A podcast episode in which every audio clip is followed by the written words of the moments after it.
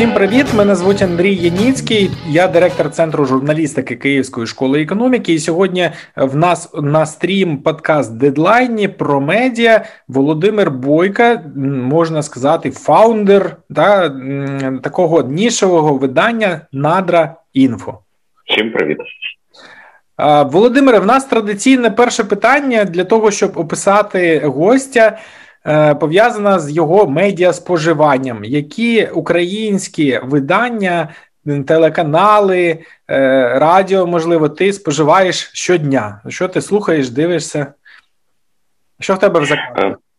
Е, я продеформований, оскільки я створюю контент і я живу в медіаполі як споживач інформації для подальшого виготовлення інформації для вже моїх споживачів. Е, тому я в мене високий ступінь профдеформації. Е, я споживаю інформацію, коли їду е, у справах, наприклад, везу доньку до школи. Я інколи слухаю радіо, і напевно це НВ. Це такий стабільний стабільне джерело інформації для мене. З ресурсів, які я споживаю в інтернеті, це те, що потрапляє до моєї стрічки в Фейсбук. Зазвичай 90, напевно, відсотків, можливо, більше. Те, про що я отримав інформацію, це перше джерело є соціальні мережі, і потім я читаю далі більше по сайту. Плюс для мене, як для людини інформаційного поля, джерело інформації є Google. Я постійно гуглю. Е, я не стільки читаю стрічки новин, скільки гуглю по темах, які мене цікавлять я поставив собі за мету розібратися і здобути певний рівень експертизи в своїй сфері, тому я більше часу витрачаю на те, що я гуглю, читаю, розбираюся. І для мене е, на першому місці по е, можливо достовірності, по важливості це е, перші джерела у вигляді посадових осіб державних органів, керівників бізнесів, власників бізнесів. Тобто е, особа, яка е, працює в сфері, конкретне джерело інформації. Я такому джерелу довіряю більше, тому я працюю з такими джерелами також активно. Е, ну, ось ми зараз чули звуки, і якоїсь, я думаю, жінка пройшла повз тебе е, як, якась. Е, а до цього ми з тобою якось перетиналися то в одному кафе, то в іншому. Я приходив попрацювати, і ти приходив попрацювати.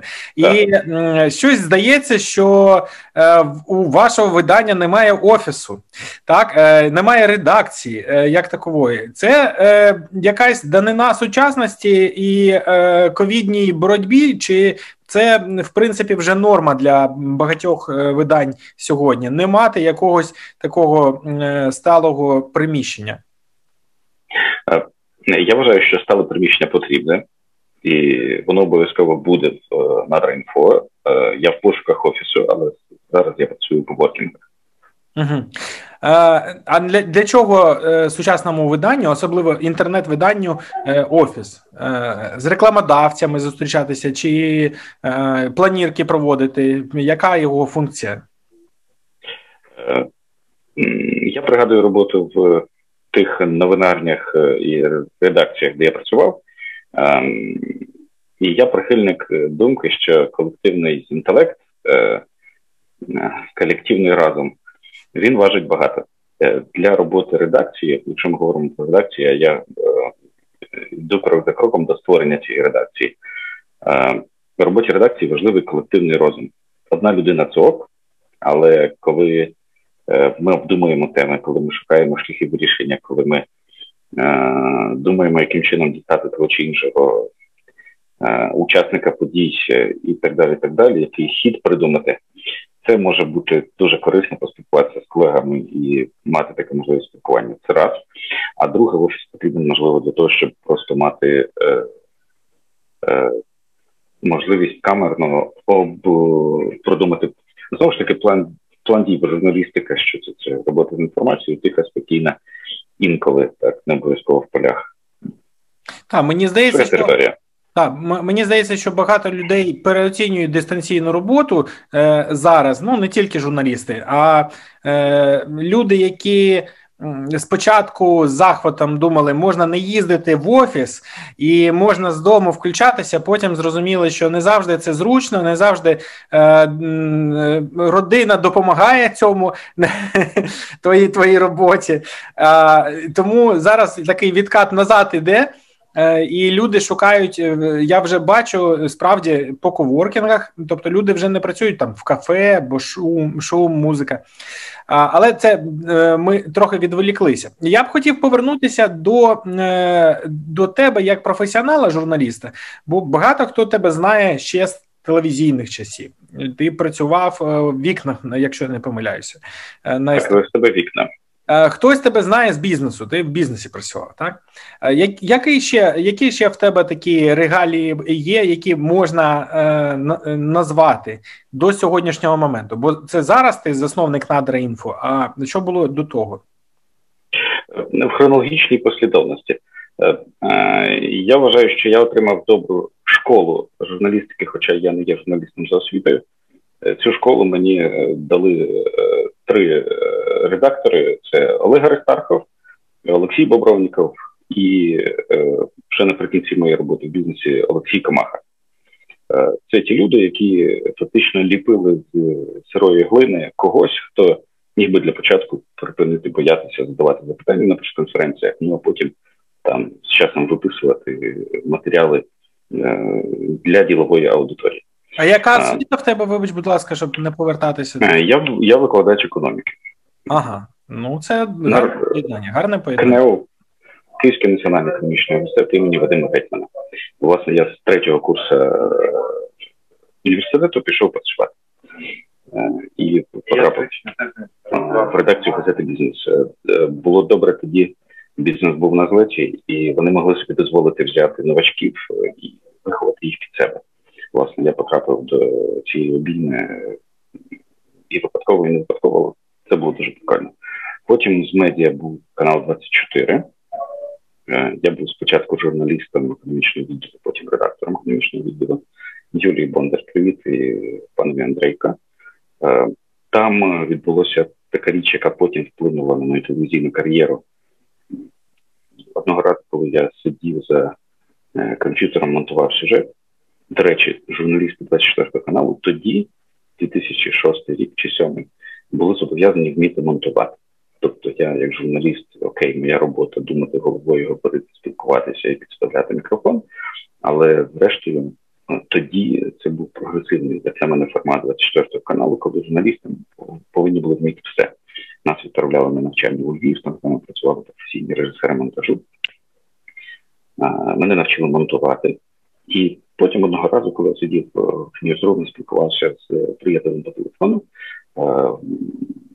Е, Маркян против, проходячи повз, почув, як я говорю. Каже, Володя, ну йди вночі точно читай сюжет. Мені здається, ти зможеш. Кажу, Маркяна, я ніколи цього не робив, я не не, не читав. Каже, іди пробуй. Потім Юля Бондар зі мною попрацювала над е, диханням, начіткою і. Якби я на 24-му не начитував, я впевнений, що на себе я би не потрапив. Я не уявляв би яким чином ставити голос, спілкуватися, говорити, як виключати в кадрі хоча я тоді в кадрі не працював. Після 24 каналу був е, е, мене взагалі бізнес 24 канал, і потім вже РБК, я був кореспондентом РБК, були розбиті ще на потік в аспірантуру. Але після 24 я працював в РБК Україна кореспондентом. Після РБК я поїхав у Львів, у Львівську обласну державну адміністрацію. Е, тоді її очолював Василь Горбаль, Василь Михайлович, привіт після Львівської адміністрації я повернувся в Київ і мав кілька місяців роботи в виданні 2000 Сергія Кічигіна. Царство небесне, я вважаю, це талановитий медіа-менеджер при е, всій суперечливості оцінок, які я чую про нього. Ті люди, які знали його особисто, я не знаю нікого, хто байдужий до нього. Е, і е, з червня 11 по червень чи по травень 15-го я вів новини на СТБ. Потім після вікон я пішов в юридичну компанію, е, де виконував таку цікаву роль, функцію, можливо, я їх сам собі придумав, або так сталося обставини. Мені треба було перекладати з юридичної мови на загальнолюдську. Найцікавіші справи, які вели юристи. А так як юристи були безліч цікавих справ, то роботи було дуже дуже багато. Коли я працював з юристами, я ще встиг попрацювати для підтримки форми відновлення на юбіарі книжки, і в мене був проект авторський на телеканалі Зік Нова кров. До речі, якраз е, у 2017 році сьогодні ми записували або вийшли в ефір анонс інтерв'ю з е, шаблісткою Ольгою Харлан. Тобто є що згадати. От е, так коротко мій медіашлях. А з зими 2019-2020, спочатку 2020 року, я займаюся надрами.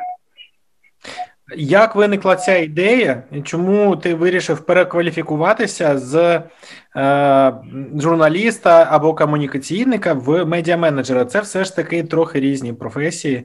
Е, писати самому або управляти бізнесом, так? Я продовжую писати сам. От з управлінською функцією е, це той виклик, з яким мені доводиться довелося вже стикнутися. І ну реально виклик, тому що одна справа писати самому, одна справа працювати в редакції чи бути чи будь-де інтегрованим у велику структуру, де все відпрацьовано, а інша справа цим самим керувати або намагатися створити з нуля по цеглинці, викладаючи е, стіни майбутньої будівлі. Челендж. Е, і набагато складніше, ніж я собі уявляв. Тобто я продовжую писати і менеджерю цей процес у себе. А хто інвестор? інвестор перед тобою, він єдиний станом на зараз. Е, я е, на цьому шляху, який пройшов рік, е, інвестував це виключно власні кошти. В мене були партнерські історії, які я вдячний тим партнерам, з якими ми співпрацювали і допомагали один одному на цьому шляху. Але це моя історія. Я зрозумів, що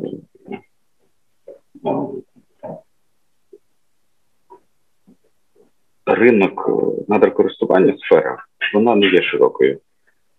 І ідеальний варіант це рівновіддаленість від усіх. Тому що якщо ти заходиш у глибоку співпрацю з е, кимось із потужних гравців, і це є умовно монопольна співпраця з ним, тобто він тебе інвестує. Це одразу накладає збиток на те, що і як ти можеш писати, висвітлювати, які питання ти можеш піднімати про відношення до інших гравців і до цього самого гравця. Станом на зараз я до цього не готовий, тому я зберігаю автономність і незалежність від надрокористувачів. Разом з тим, виконуючи вже функцію допомоги фактично, е- як медіа може допомагати ринку. Так? Ринок є, він Е, десь створюється, десь відбілюється, десь надо користування переходить в нову якість. Це дуже цікаво. А як народилася ідея, ти запитував, що ідея народилася просто тут дві складові. Перше, я ще в школі займався геологією, і з цього захоплення геологією народилося розуміння того, що в нас е, в надрах е, безліч цікавого коли я подорослішав і почав працювати вже в журналістиці е, в медіасфері, я зрозумів, що окрім як це цікаве в надрах, е, воно ще й е, коштує. Окрім того, що воно коштує, воно є фактично фундаментом нашої держави і бюджету, і бізнесу. І це а, а, а працюючи з юристами, я зрозумів, що в надрах користувачів є брак медіа, які би спеціалізувалися на висвітленні їхньої проблематики. Коли ми говоримо про надра, е, про що саме йдеться? Нафта, газ, чи це ширше е, розуміння в ширшому понятті якомусь? Ем, якщо я правильно пригадую визначення, що таке надра в кодексі про надра, то це та частина земної поверхні, яка знаходиться під під землею, і а, яку можна видобути для Тобто ти пишеш не тільки про нафту і газ, а може і про пісок, і про граніт, і про якісь рідкоземельні метали, як то кажуть, літій там чи що зараз у нас добувають. Навіть про уран. Абсолютно. Так? Навіть навіть про уран в роботі зараз в розробці є десяток добрих тем, які вже початі, де відправлені запити, там відбувається налагодження е- комунікації з надрокористувачами. Цікавість тем, і ти говориш про нафту газ, тому що це на поверхні, і про це ми всі знаємо. Ми заправляємо автівки бензином, ми стежимо за газовими війнами, е, ми вимушені стежити, бо ми маємо газотранспортну систему. Ми маємо потужні поклади власні нафти, газу, інших вуглеводнів. Е, це це є на поверхні. А що є не на поверхні, це фактично все решта корисних купалин. Що відбувається в нас в щебеневій галузі? Зараз велике будівництво. Добре, зараз світло трохи почало падати на цю сферу. А виявляється, ця сфера дуже багатогранна і цікава. Мені, як журналісту, цікаво розібратися, як вона працює, хто в ній працює, яка множинність є варіантів від мовно абсолютно нелегального бізнесу так, до правильно побудованих структур, які працюють на європейському фінансуванні, такі теж є. Потужні холдинги, які повністю е, маючи спецдозвіл на видобування щіпню, виготовляють кінцеву продукцію у вигляді плитки, мають власні цементні заводи і наприклад, Ковальська. Ковальська є надрокористувачем. Ми знаємо Ковальську в Києві як е, девелопера забудовника, виробника бетону, але вони так само мають власні кар'єри. Юнігрант, потужна структура, яка видобуває і виготовляє кінцеву продукцію. Безліч цікавого. Що найцікавіше, це те, про що ніхто раніше не знав. Наприклад, в нас е, лідер за переглядами стаття про е, кар'єри Укрзалізниці. Номер один. Я думав, Укрзалізниця перевозить вантажі і пасажирів, а вона виявляється ще й надрокористувач. Абсолютно, Укрзалізниця потужний надрокористувач. Вона користується, е, е, видобуває каміння і видобуває технічну воду, яка потрібна для функціонування. Але щодо каміння кар'єрів, Укрзалізниця має 20 кар'єрів. 20 ну, Я коли про це дізнався, в мене був ефект як журналіста. Вау, там 20 кар'єрів. Виявляється, 15 з них є дівчини, 15. І маючи 15 кар'єрів, ти як діловий журналіст можеш мене зрозуміти, маючи 15 кар'єрів, у час, коли в нас вже не перший рік відбувається велике будівництво. Укрзалізниця в минулому році, маючи 15 кар'єрів, отримала збиток 200 мільйонів гривень по кар'єрному господарству. 200 мільйонів. Ну, шок. Розумієш, я цю інформацію шукав дуже довго. Я полював за цю інформацію майже рік. Мої пошуки цієї інформації почалися в квітні минулого року. В квітні, коли я відправив перший запит в Укрзалізницю. Перша відповідь Укрзалізниці була геніальною, вони від мене відмахнулися, але спочатку до мене подзвонив представник Укрзалізниці і каже: пане Володимире, а що це ви нам за запит прислали? А в чому проблема? Ну, розумієте, ви питаєте такі запитання, які нас ніхто ніколи не питав. Каже, друзі, я вас вітаю. Тепер я буду питати, тому що мені цікаво, як журналісту. Цього ніде немає. Жоден ваш звіт, а ви є державна компанія. У вас є купа об'єктів, а у вас навіть на сайті немає переліку цих об'єктів. Ви не звітуєте про видобування, ви не звітуєте про працевлаштування, ви не звітуєте про сплату ренти до бюджету. Ви ні про що не звітуєте. Якби ви були приватною компанією, я можливо до вас дійшов би пізніше, але ви держава, sorry, guys. Але перша відповідь була геніальна. Мені цікаво було зрозуміти, хто і як управляє цим господарством. І я запитав, ем, попросив е, назвати керівників підрозділів, які займаються видобуванням, керівників кар'єрів. Ну, бо в кожної особи якась своя історія, можна пошукати по деклараціях, хто вони з ким пов'язаний. Відповідь Укрзалізниці була геніальною. Ем, виробничих підрозділів, які займаються видобуванням, очолюють керівники виробничих підрозділів, які займаються видобуванням. Тобто прізвища імен їхніх немає, вони засекречені. Немає, немає, засекречені. Але але дивіться, е, е, чому я казав про залізницю? Тому що коли ми наприкінці січня е, прилюднили дані по збитковості, і потім, коли Укрзалізниця була вимушена підтвердити, і я вже маю офіційне підтвердження цих збитків, коли ми про це публікували, минуло три години. Реально, три години після публікації я маю дзвінок. Доброго дня. З вами хоче поспілкуватися народний депутат, ім'я прізвище. І ми разом з народним депутатом підготували запит е, від е, тимчасової слідчої комісії. Зараз фактично наші медіа долучилися до процесу е, контролю за видобуванням надр Укрзалізниці шляхом. Це це маленька цеглинка, це можливо дуже проста і незначна робота, але ми підготували запит. Я сподіваюся, що тимчасова слідча комісія відправилася запит і рада розкриє, що відбувається там. Тому що медіа самі по собі є безсилі, ну і зрештою не є мета зосереджуватися тільки на опозиції. Але це цікаво. Підкреслюю, цікавість це рушій журналістики. Я я це так розумію. Я цим зараз живу. Е, чи виникають проблеми з ілюстративним рядом до ваших текстів? Бо надра е, це ж е, якісь режимні об'єкти. Туди, мабуть, просто так з фотоапаратом не потрапиш, пофотографувати кар'єр, як там їздять важка техніка, як добувається, особливо якщо там щось дуже цінно добувається. Це питання дуже пріоритетне, бо без візуалу немає споживання адекватної інформації великі тексти в англії, де, звісно, читацька аудиторія е, змінює вподобання відповідно до прогресу. Я приведу приклад, де ми черпаємо візуал. Перше, ми озброїлися дроном. Це мінімальний дрон, але він дозволяє знімати, отримувати картинки кар'єрів. І е, допомагає комунікація з надрокористувачами. Наприклад, в червні чи липні минулого року ми їздили Полтавський гірничо-збагачувальний комбінат. Ну, я туди поїхав, бо запросили друзі з е, компанії Цепелін Україна. Це постачальник і дилер Катерпілер. Знаєш, ці володенські такі самоскиди, там екскаватори, найбільша техніка.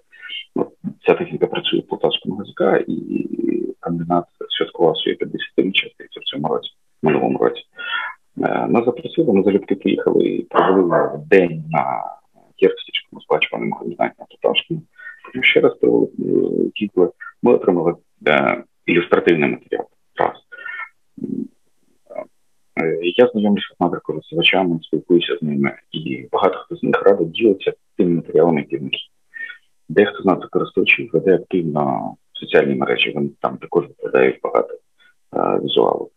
Е, плюс е, ілюстративний матеріал е, є в інстаграмі. В цьому ми не тиримо контент, боже збав. Для мене принципово, що будь-який контент завжди має автора і джерело, звідки ми його взяли, якщо ми його не створили самі. Я пропускаю, що десь, можливо, ми допустили, допускали не вказання цього авторства, але я не можу пригадати випадків. Тобто ми я стежу принципово за тим, щоб кожна фотографія, яку ми використовували, була підписана, хто її зробив, є автор або звідки ми взяли. На інтерв'ю ми їздимо з фотографом обов'язково. Тому ми ми робимо самі візуальний контент. Це важлива частина, яка тягне в кошторисі, е, тягне, важить, але це важливо. І я ще про деформоване телебачення, розумієш? Я знаю, що дуже важливо, як як виглядає картинка. Погоджуюся, е, це важливо і для вашого видання особливо, бо є люди, мабуть, які ніколи взагалі не бачили, як видобуваються ці надра, і думають, що я не знаю, там е, пісок на деревах е, зростає. Да? Якщо казати про саму форму, чому онлайн-видання? Бо ми бачимо, є нішеві видання, які розповсюджуються і в інших форматах. Наприклад, є таке видання Мінтранс, та, яке про транспорт е, робить журнал, великий такий паперовий глянцевий. А ну є, звісно, і е, онлайн видання, але які розповсюджуються по пейволу, по цифровій передплаті. Чому ви обрали такий формат, що е, ну, у вас онлайн видання з вільним доступом? Так, Андрій, в мене настільки багато зараз запитань. Рік прийшов, і в мене до самого себе і до того, як буде далі рухатися дуже багато запитань. Е, я не виключаю варіант запуск е, друкованого видання. Я так само не включаю варіант переходу на Paywall. Так, але станом на зараз в мене е, е, я повністю захопився журналістикою, як вона є, і функція менеджеріал в мене е, зараз на другому місці. Я рухаю проект за рахунок е, розвитку контенту як і якісно контент. Наступним шляхом я вже бачу там історію монетизації. Тобто, спочатку ти хочеш завоювати довіру читача і зробити своє видання більш е, помітним е, ну, серед гравців цієї галузі, а вже далі будеш е, монетизувати його якимось чином через рекламу, чи це через підписку, через можливо спонсорські якісь проекти прояви, так? Так, я приведу приклад по впізнаваності. Ем, в на початку лютого я спілкувався з надрокористувачем, який е, переміг в аукціоні е, з продажу спецдозволів. Він купить спецдозвіл і планує видобувати пісок торф в Київській області. То він про ці торги дізнався, прочитавши інфо. І мені було приємно це почути, коли просто хлопці, я від вас дізнався взагалі, що будуть такі торги, і я взяв участь в цих торгах і переміг того, хто хотів купити цей спецдозвіл собі. А, е, Другий приклад, який я можу привести, це спілкування з а, директором одного з державних підприємств, видобуває бурштин, який визнає, ну окей, хлопці, так, вас читають, ми вас читаємо. Е, Так, я йду по шляху, коли я в пріоритет ставлю якість і цікавість матеріалів, е, і вже далі я буду думати про економіку цього процесу. Чи є конкретні плани щодо монетизації? Можливо, ти поставив перед собою якийсь план там вийти за три роки чи за чотири роки на самоокупність, чи такого чіткого фінансового плану ще немає? Чіткого фінансового плану немає, але я відповім так, як інколи я запитую надра користувачів щодо їхніх планів по залученню інвестицій. Наприклад, є потужний е, гравець, який буває титанові руди в Україні. Е, він планує IPO. Але про IPO він каже тільки ми зараз розглядаємо цю можливість, але ніде, ніяк, ніколи. І питання частково в забобонах, а частково в тому, що світ настільки швидко змінюється, і формати співпраці, комунікації, досягнення домовленості, їх реалізація ніколи е, може переграватися ну, переграватися дуже швидко. Тому я над цим працюю паралельно, але зараз сказати про це не можу, коли коли я це зроблю, я обов'язково розкажу. Тобто, хто його знає, можливо, і ви плануєте IPO. Ми да, Це справді дивись зараз. Е, час, коли наші звичні стереотипи до сприйняття медіаполя, ну, вони просто поламалися, продовжують тріщати. І оцей крига, крига насправді суне, ця крига суне за моїми відчуттями вже кілька років, коли світ змінився, меді... медіаполе змінилося, споживання інформації змінилося. В цьому зміненому світі, світ, світ, який постійно змінюється, щось лишається стабільним, і я для себе останнім часом багато думаю про це. І я для себе це стабільно визначаю як якість контенту.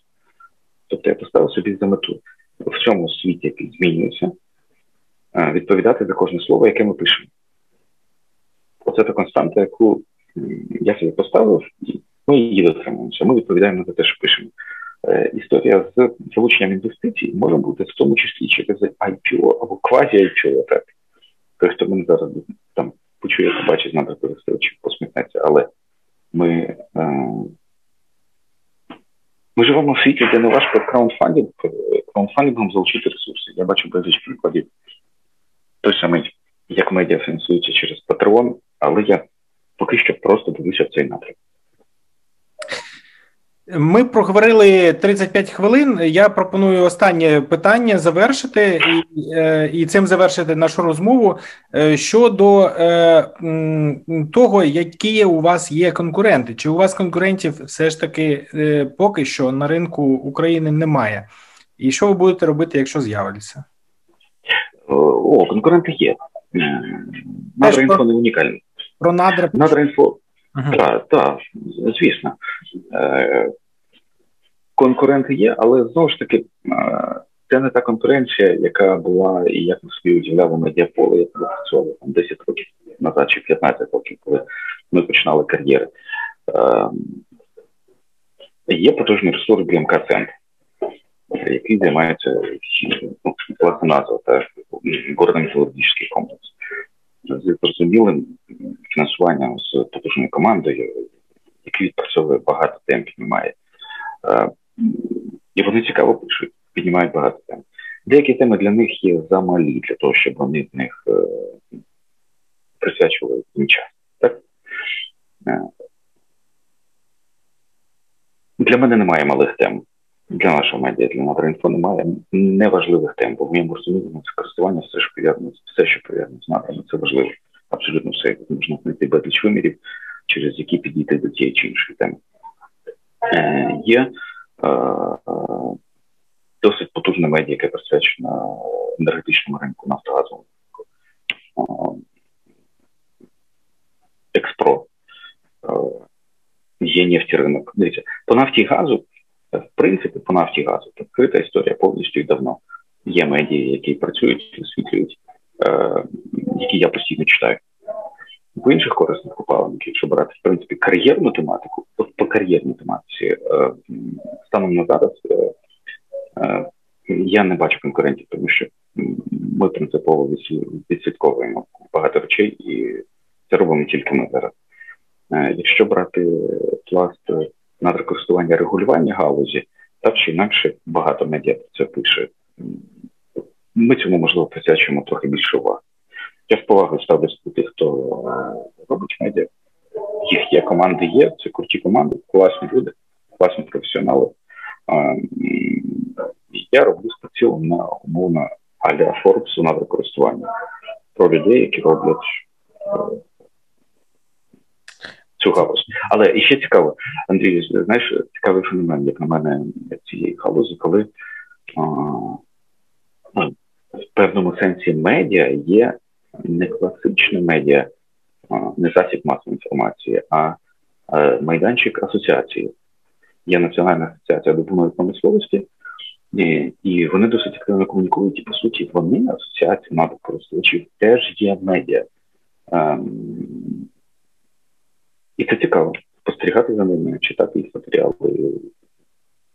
Загалом ринок, все надрокористування дуже сильно змінюється, рухається до а, нових висот по прозорості.